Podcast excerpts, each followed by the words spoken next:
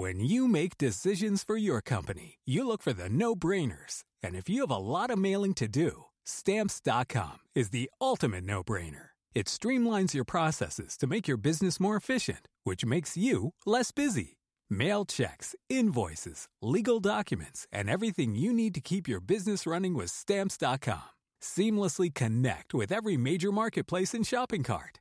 Schedule package pickups and see your cheapest and fastest shipping options from different carriers with rates up to 89% off USPS and UPS rates. And with the stamps.com mobile app, you can take care of mailing and shipping wherever you are. Make the same no-brainer decision as over 1 million other businesses with stamps.com. Sign up with code program for a 4-week trial plus free postage and a free digital scale. No long-term commitments or contracts. That's stamps.com. Code program. Some things you just can't explain. You don't know how to explain it. You just know it happened to you. It could be a miracle or it could be a mirage. Your family, friends, coworkers, society may never really understand it. Ultimately, it doesn't matter because either way, that thing changed your life.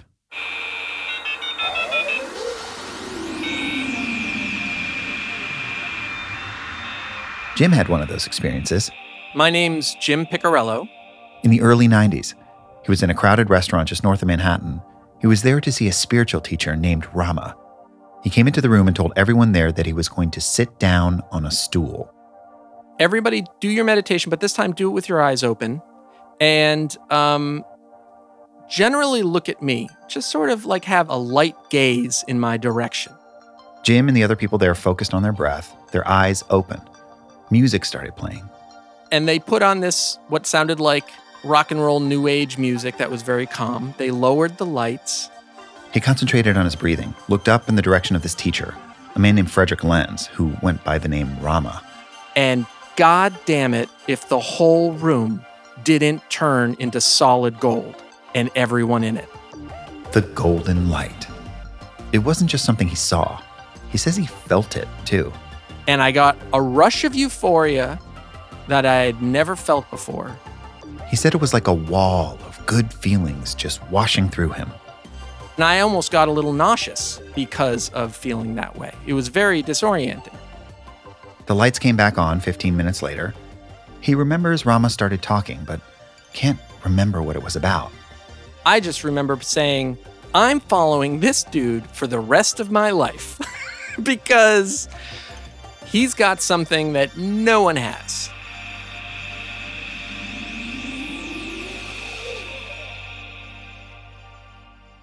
Jim would come to believe that Rama could transmit spiritual energy, and in so doing, heighten Jim's awareness, help him achieve an enlightened state of being. It's what attracted Jim to Rama and kind of changed his life. And whether it was golden light or something else, Jim was far from the only person who saw it, who felt it. Yes, gold light and movement, vibratory movement, his face shifting and changing. And the whole room would light up, and I would feel eternity. And when he's not disappearing in the white light, it's looking like he's levitating. And I'm like, wow, that's pretty cool.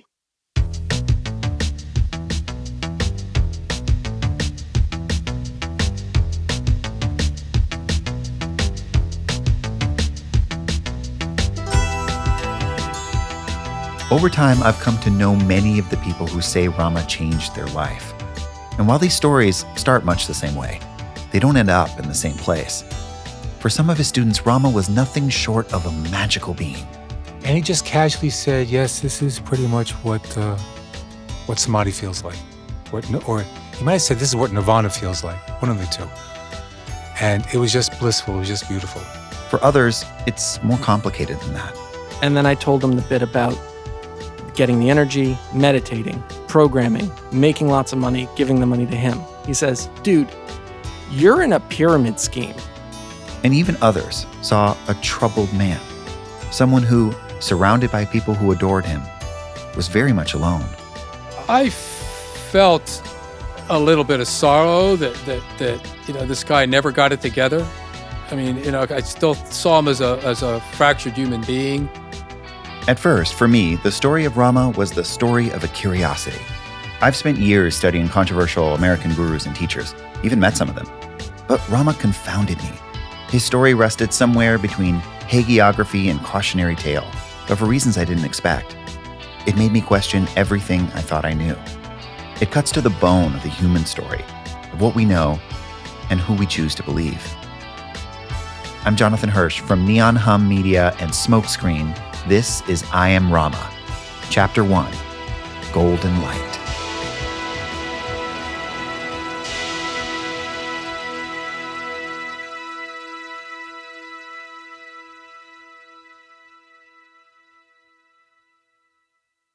I've known about Rama for a long time, my whole life, in fact. But my curiosity about him really grew a couple of decades ago. 1999. I was a 15 year old kid living in Northern California with my parents. We were followers of another spiritual teacher. It's a long story, which I get into in great detail in my series Dear Franklin Jones. But here's the TLDR I grew up in what many people consider a cult. In the 70s and 80s, there was this proliferation of alternative spiritual groups that were frequently accused of being cults. Some of the leaders were clearly pathological, narcissistic, dangerous, and I have complicated feelings about who the leader of my family's group was and what the word cult does and doesn't mean. But suffice it to say, when I was 15, I was a true believer. I was trying my best to win my parents' approval, to assimilate, and to fit in with other members of the group, like any teenager would. Anyway, around this time, a group of new followers joined the religious community I'd been raised in. These followers had previously been students of another spiritual teacher, Rama. And I remember one kid in particular. I'll call him Chris. He was a few years younger than I was, maybe 11, and he'd come to the group with his mom, Chris was this soft spoken, shy kid. I almost felt bad for him, like he was being dragged into this new group with all these strangers. But there was one thing about which Chris was quite bullish presenting an image of success. He wore suits and ties and seemed obsessed with becoming a wealthy capitalist. At the time, my friends and I found this quality in him, an 11 year old boy, pretty amusing, mostly because we didn't understand where it came from. Thinking about it now, it was Rama he looked up to. After I'd finished making Dear Franklin Jones, Chris reached out to me. Hey man, I listened to your series. Really well done. I had no idea you felt that way. Good stuff, man. Recently, I emailed him about this documentary, asked him if he wanted to share his experiences with Rama for the series. That's a tough one, man, he said. I said, Yeah, I know he meant a lot to you. Is that what you mean? I wasn't really sure what he was talking about. I'm not interested in discussing. He removed his picture from his profile and unfriended me. He didn't want to be a part of any public story about Rama. So, like I said, I knew about Rama. It runs a bit deeper than that. In fact, without Rama, there's a good chance I never would have been born. In 1982, my mom met my dad at a Rama seminar. One day, while walking around San Francisco, she saw an advertisement for this guy with a square jaw, big smile, and an unforgettable mess of blonde curls. It was an ad for a meditation with a spiritual teacher who said he'd had past lives in Tibet. Meanwhile, on the other side of town, in a break room of the parts department of a major airline, my dad saw the same flyer. And one day, they both ended up in the same place in downtown San Francisco, both of them there to see the man on the poster, who would later be known as Rama. A man who led with the promise of a better life and a pathway to enlightenment while also making you laugh. This evening, I'd like to consider ways of expanding your awareness that are legal. There was something magnetic about him, something almost supernatural. My parents became students. He had this casual, accessible way of talking about Buddhism and spirituality it was really appealing to spiritual seekers like my parents, middle class, white boomers. Again, here's a video from the early 80s of him going deep, but being light about it at the same time. I mean, is there a difference between being baked and half baked? I suppose it's a matter of temperature and time.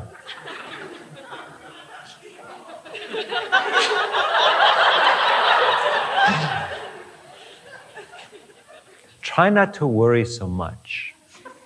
All the time you worry,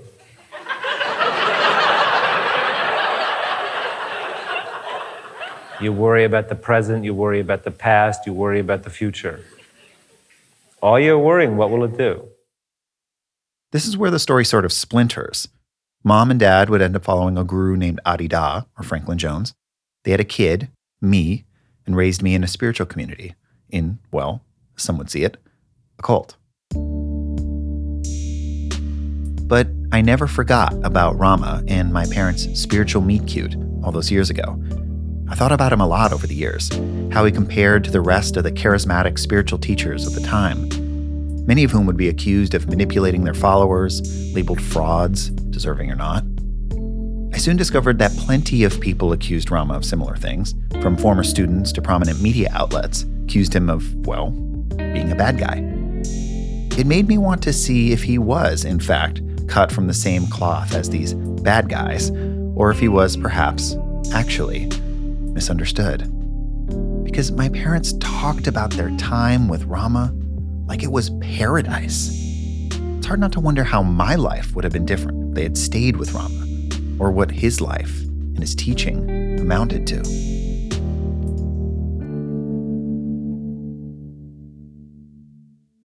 Have you ever felt like escaping to your own desert island? Jane Gaskin did exactly that, trading in the family home to begin a new life in the tropics. But she soon discovers that paradise has its secrets. I'm Alice Levine, and this is The Price of Paradise the island dream that ends in kidnap, corruption, and murder. Wish you were here? Follow The Price of Paradise now, wherever you listen to podcasts. Welcome to True Spies, the podcast that takes you deep inside the greatest secret missions of all time. Suddenly, out of the darkness appeared Bin Laden. You'll meet the people who live life undercover. What do they know? What are their skills? And what would you do in their position? Vengeance felt good. Seeing these people pay for what they'd done felt righteous. True Spies from Spyscape Studios, wherever you get your podcasts. Liking Rama was easy. He was, after all, quite a success story. What's unlikely about his story is how it happened, and eventually how it ended. Tonight we have a great show. Rama was, in a word, cool. He dressed like an 80s bad boy, spendy Madras shirts, leather jackets, the whole deal. He was in a band, they made music videos, there were photo shoots that involved Porsches, and he was popular. Lines for his seminars stretched out the door. And once you were in the room with him, you'd realize this guy was funny. Why did the Sphinx cross the road? That's the riddle of the Sphinx. Because the moron threw him out the window, right? Yeah. But it was more than a veneer. Rama's message as a teacher to his students was unique. It blended Eastern philosophies with the terrestrial, even more so the practical, the professional. He said you can have enlightenment, and I'll help you find a job that pays the bills too. And he didn't so much preach as present. In a lot of ways, he skewed more towards an academic than gurus like Franklin Jones. You would be excused for confusing his meditations with a masterclass. And to his students, that's exactly what they were. In fact, he took out these full page ads for his seminars in newspapers and magazines across the country, full on marketing campaign. Rama had an offering that was, to say the least, unique at the time a program for the modern seeker, for the nine to five spiritualist. You didn't have to travel to a remote monastery, a secluded compound to find him. Just stumble on a flyer or open up the paper. That's how Luke Sutton found Rama, same year my parents did. Same city, too, San Francisco, 1982. He's older now, but in those days he was young and fit, with dark curly hair and these gentle eyes. Luke was hanging out with a friend one time, about to meditate together, which, you know, I guess that's the sort of thing you did in those days. And he showed me this full page ad of this teacher that was coming to do a public talk. And it listed his, uh, his resume of past lives. And I looked at it and I said, Well, that's not very humble, is it? So I said, let's go. We've got to see what this guy is like. When he arrived, the place was packed. Like at least a thousand people. They got a seat close to the back. And we sat there, and he came out on stage, and he was wearing a corduroy blazer, looked like a college professor, which he actually was. By that time, Luke was already into meditation. He was a spiritual seeker. He knew what he was getting into when he decided to sit with a meditation teacher. But when he met Rama, Luke could tell he was different. That this, whatever exactly it was that Rama was offering to the public, was different. He would scan the whole room one by one and just gaze with each person. I could really feel his energy building. The next morning, when Luke tried to meditate, he had a feeling he couldn't shake. He said it was like Rama was with him, in his frontal lobe. The next time he went to see Rama, he said he felt like his body was buzzing. I knew without a doubt I was going to see my teacher. Luke said he talked about Carlos Castaneda, a sort of pop mystic of the time. He had these best selling books about philosophy, the magical, the mystical. And Rama added his own flavor, of course. The next clip is from a different session, but it gives you a sense of Rama's range. It's highly unusual for a spiritual leader to do things like reference pop culture, talk about movies, that sort of thing, and especially this movie. I find uh, Rambo 3, it might be too violent for you, but I'm very inspired by that. You know, the ultimate warrior, uh, played by Sylvester Stallone, who goes in and uh, saves the oppressed people. And if I'm having a really tough day and everything's going wrong, I had a bad day at the studio, bad day at the office, whatever, uh, I go home and I put on Rambo 3. It pumps me up. But for Luke, more than the philosophy or the pop culture, he was taken by Rama's energy. He trusts what he feels. And that night in Berkeley, he felt something totally new. Gold light and movement, vibratory movement, his face shifting and changing.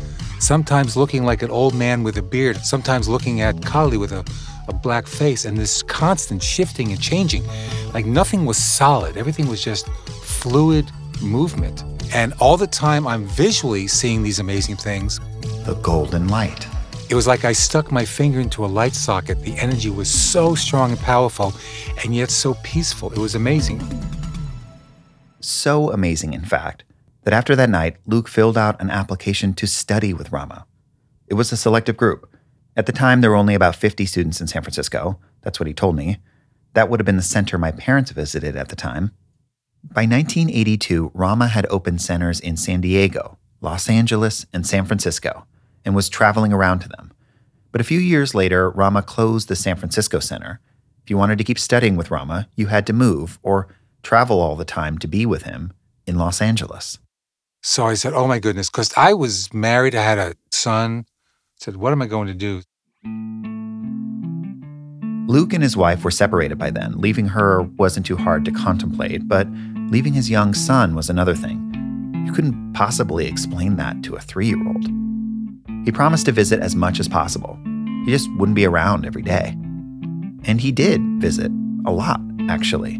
I would drive all night long and get there in the morning on a weekend. Like on a drive up Friday night, get there Saturday morning, leave late Sunday night. I do that probably, you know, twice a month.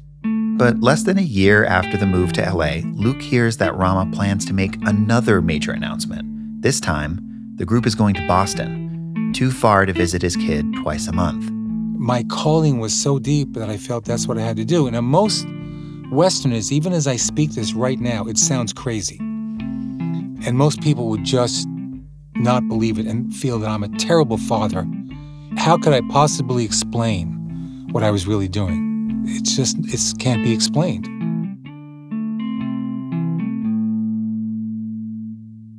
Rama would become known for these last minute moves.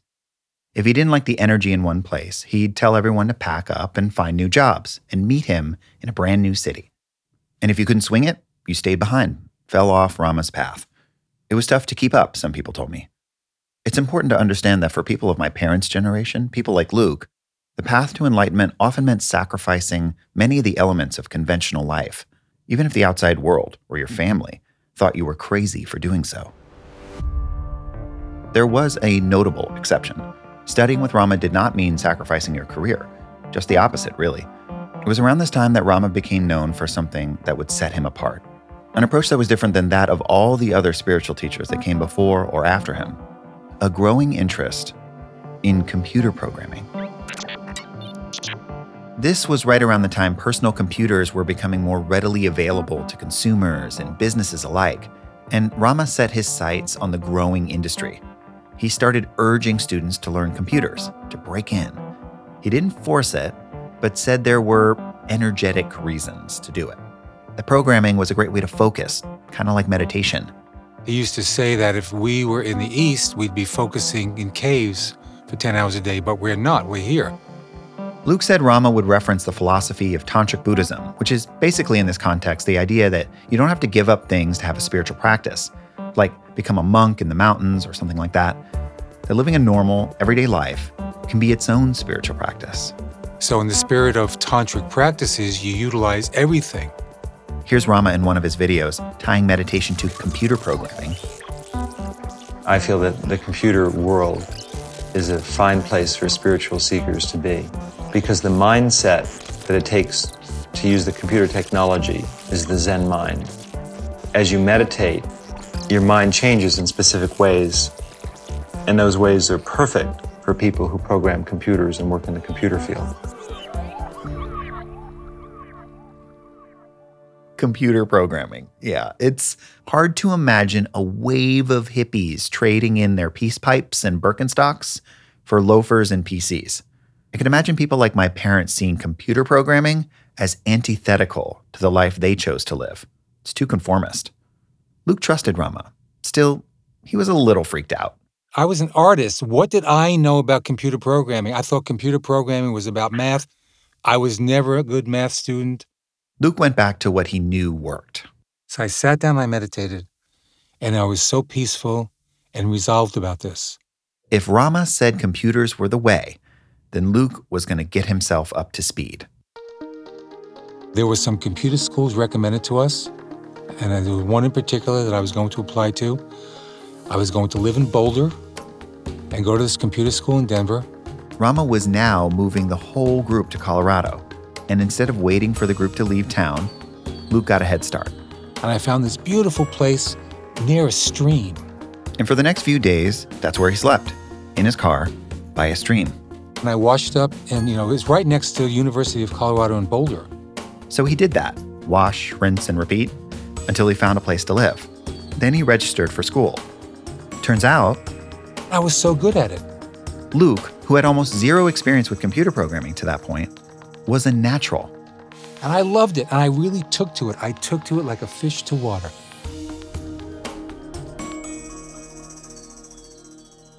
And that was pretty much how it happened for Luke. And he owes it all, he says, to Rama. I would not have had this amazing career as a computer programmer, database designer, systems analyst. I, I wouldn't have had all that. And Luke is far from the only person I met while reporting this series who felt this way. You know, he said, look, what's going to happen is every business is going to have a computer system. You learn a heck of a lot. And I've never forgotten what I learned there. He gave me a career. I have an extraordinarily successful career in the life I have because of that. The mind is like a computer, it runs programs. I was like super focused. I had started this uh, software company it was fairly successful. This is when you have the ultimate freedom, the freedom of your own business. It's kind of incredible. Some of these students made tens of millions of dollars in an industry they never planned to make a career out of. makes sense now why Chris, that kid I knew as a teenager, would aspire to be like Rama. And maybe also why he didn't want to talk to me.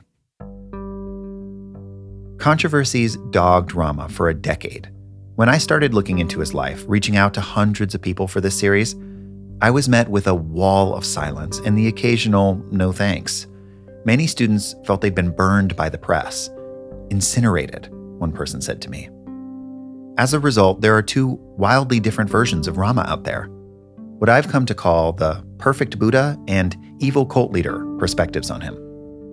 I wanted to make sense of both versions some students understood what I was trying to do, but still felt it was impossible for people who had not meditated with Rama to understand what it was like. It was like believers and skeptics were in these parallel universes, coexisting on the same timeline, but never together. More on the other universe next. In the 1970s, John Todd burst onto the evangelical scene with a shocking tale. He claimed to be a former witch involved in a then unheard of secret organization called the Illuminati and urged Christians to prepare for a violent world takeover. First of all, the number one weapon in everybody's home should be a 12 gauge pump shotgun. Hear the amazing story of one of the originators of the modern day conspiracy theory. From Magnificent Noise and Sony Music Entertainment, this is Cover Up The Conspiracy Tapes. For all the students of Rama who benefited from his teachings and advice, there are followers who didn't stick around, and who, in retrospect, wish they hadn't stayed as long as they did. To Rama skeptics, whether students who defected or print and TV media that produced excoriating exposes on him, he was seen as someone who had all the hallmarks of a cult leader. Rama wasn't just a guy who helped you feel good and figure out life. This was a claim that some of his skeptics had. He was a businessman, and you were the product. He showed young people how to succeed in the computer age. He'd teach you at a premium cost how to use meditation to be more self actualized and to get a job in computer programming, to make more money. While traditionalists likely balk at the idea that you could accumulate wealth and power and still be an enlightened teacher, Rama found a cozy little niche where the two were not mutually exclusive. He convinced followers to make money and then spend it on him, on attaining his version of self realization for capitalists, on his seminars, for his blessing, really. The shiny allure of making it in Rama's America came at a steep price to his followers. And it wasn't just the money. Rama exerted a kind of control over your life that doesn't ring of consent. So, how is it that so many people saw the same figure, listened to the same lectures, saw the same golden light, and came away with fundamentally different experiences? The rift started playing out fairly publicly in the late 80s and early 90s. Rama started getting a lot of attention, and not in a good way. This is the intro to a Larry King interview with Rama in 1988. Welcome to Larry King Live. Tonight, Zen and the Art of Making Money. Zen Master Rama. He offers meditation. Or is it mind control? And here's a clip from People Are Talking, a daytime talk show out of San Francisco from sometime in the mid to late 80s. Some of his former followers accuse him of using mind control to break up relationships, drugs like LSD, even forced sex to control his followers. Well, we're going to look at both sides of this story this morning. You're going to hear from people who say, no, he is an enlightened teacher. And you're going to hear from other people who say, no, he is a cosmic seducer. One of the outlets that took a hard look at Rama and his followers was Wired Magazine. Back then, it was a small San Francisco startup.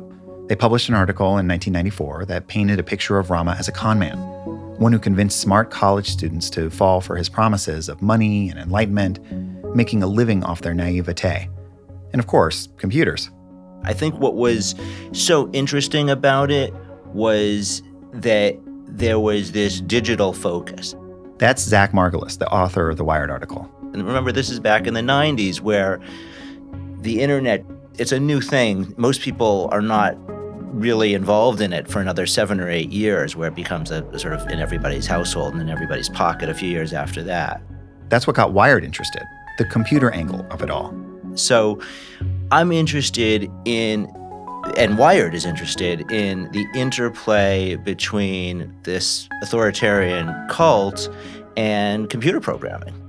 There it is, that word again cult. It would become a point of tension for Rama and his followers, a word some still use to describe the group, and others would push back on hard. And I will be honest with you, I'm somewhere in the middle trying to figure it all out myself. Growing up in a group that many thought of as a cult, I can see the parallels between my experience and what you might think of when you hear about Rajneesh or Chogyam Trungpa or other Swamis and Avadhuts. Don't get me wrong, the worst case scenario from these groups all far exceeded the scope of what my parents and I experienced. But still, our guru, he was a difficult man by his own characterization, and in my view, had an uncomfortable kind of control over the actions of his followers. Looking back, we were so often on the edge of someone getting hurt psychologically, emotionally. But Rama's group, this didn't seem like that. Was Rama brainwashing people? Or just giving them more options, useful guidance? Was he committing fraud on unsuspecting young adults? Or just a Buddhist teacher with a pop sensibility, charging a little money for his advice? Back in the early 90s, Zach was trying to answer many of the same questions. He talked to people in Rama's inner circle and kept hearing the same kinds of things from Rama students, most of whom were young college students. How he gets smart people to do stupid things. I mean, some of it is is pretty rote. I mean, he people describe him trying to unknowingly hypnotize them, and I don't think it would work very well on me or most people I know. But um, yeah. it has to do with their age and and playing on their insecurities, and it has to do with his own personal magnetism and charisma. Zach did hear a lot about the golden light back then, too. People literally described seeing a heavenly glow emanating from him. I mean, that's how adorable his smile was, I guess. But his reporting also led him to believe that Rama had a dark side, that his welcoming, almost divine presence gave way to something more sinister and that would change on a dime to manipulate people, where he would suddenly be ferocious and diabolical and characterize himself as Shiva the Destroyer. While he was reporting, Zach talked to a computer consultant who was cited in the article as a follower of Rama. And we had some conversations, and she out and out threatened to sue me. Um, which, again, you know, bring it on. That's how I know I have a good story because she's threatening to sue me.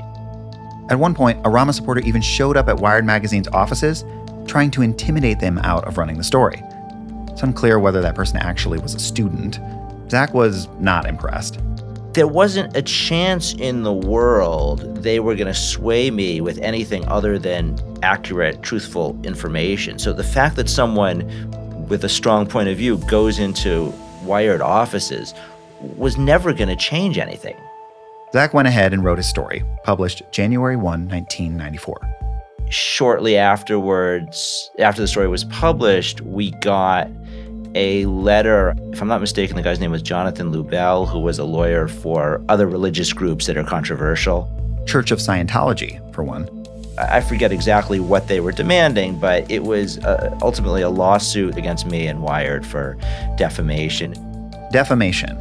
Basically, they were saying that Zach had made mistakes in his reporting we were very careful and, and, and carefully documented uh, everything that we wrote. So it was a suit that seemed to be in, intended to intimidate and, and shut us up, and, and I think probably had the opposite effect. Wired didn't budge, and the claim would be thrown out. It was still a pretty good show of the way Rama went about defending himself, or at least the way his lawyers did. And I'd be lying if I said I wasn't worried they would try to do the same thing to me, paint me as a hitman journalist, despite making every effort to understand who Rama was and where he was coming from. Part of the reason for my concern is that I've been here before, reporting on religious groups who have been accused of being cults.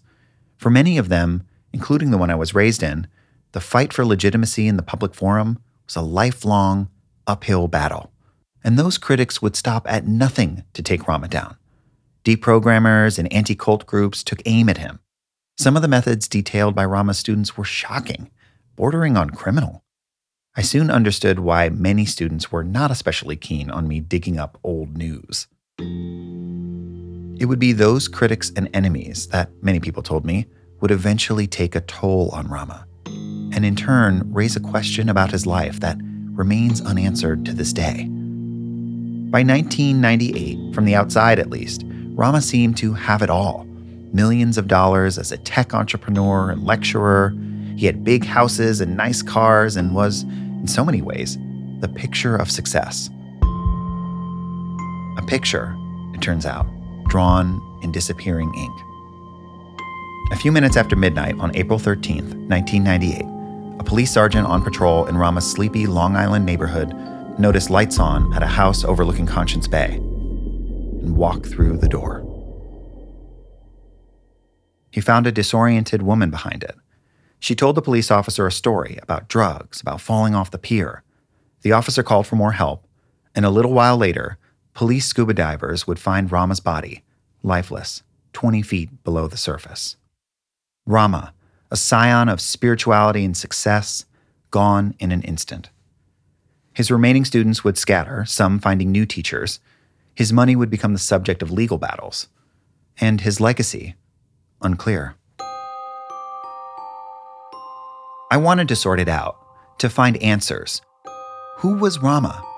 I wanted to know why he was revered by some and torn down by others. I guess I wanted to answer the question my parents had so many years ago Was this guy for real? I started talking to some of his former students, combed through old news coverage, ancient stuff mostly. As you'd imagine, his name had stopped appearing in the press decades ago. That is, until this year. So today, DEP police were back out here, along with state police and White Plains police, out here for hours.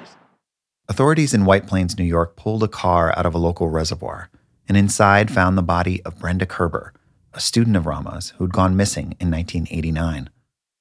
It was these deaths, Brenda's and Rama's, that drove me to find answers, a story never fully told.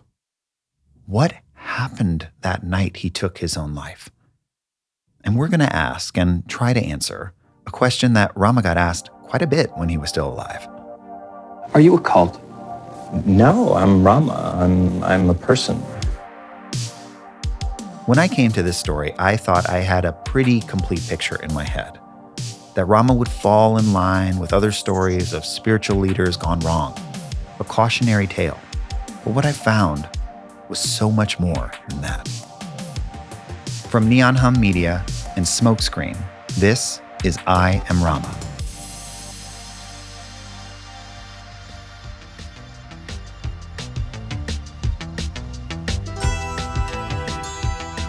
I Am Rama is a Neon Hum original podcast, reported and produced by Kate Mishkin and me, Jonathan Hirsch.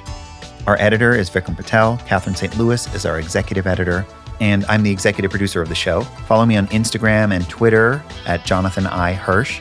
I'll be sharing tons of source material, photos, and other stuff related to our work on the series, so be sure to check it out. Sound design and mixing by Scott Somerville. Justin Klosko is our fact checker. Our production manager is Sammy Allison. The theme song for this series is Dolphin Dance by Tangerine Dream. Other tracks you heard in this episode are from Epidemic Sound and Blue Dot Sessions. Subscribe and listen on Apple Podcasts or wherever you listen to podcasts. And you can find more about this series and all the podcasts we produce at Neon Hum by visiting our website, neonhum.com. I'm Jonathan Hirsch. Thanks for listening.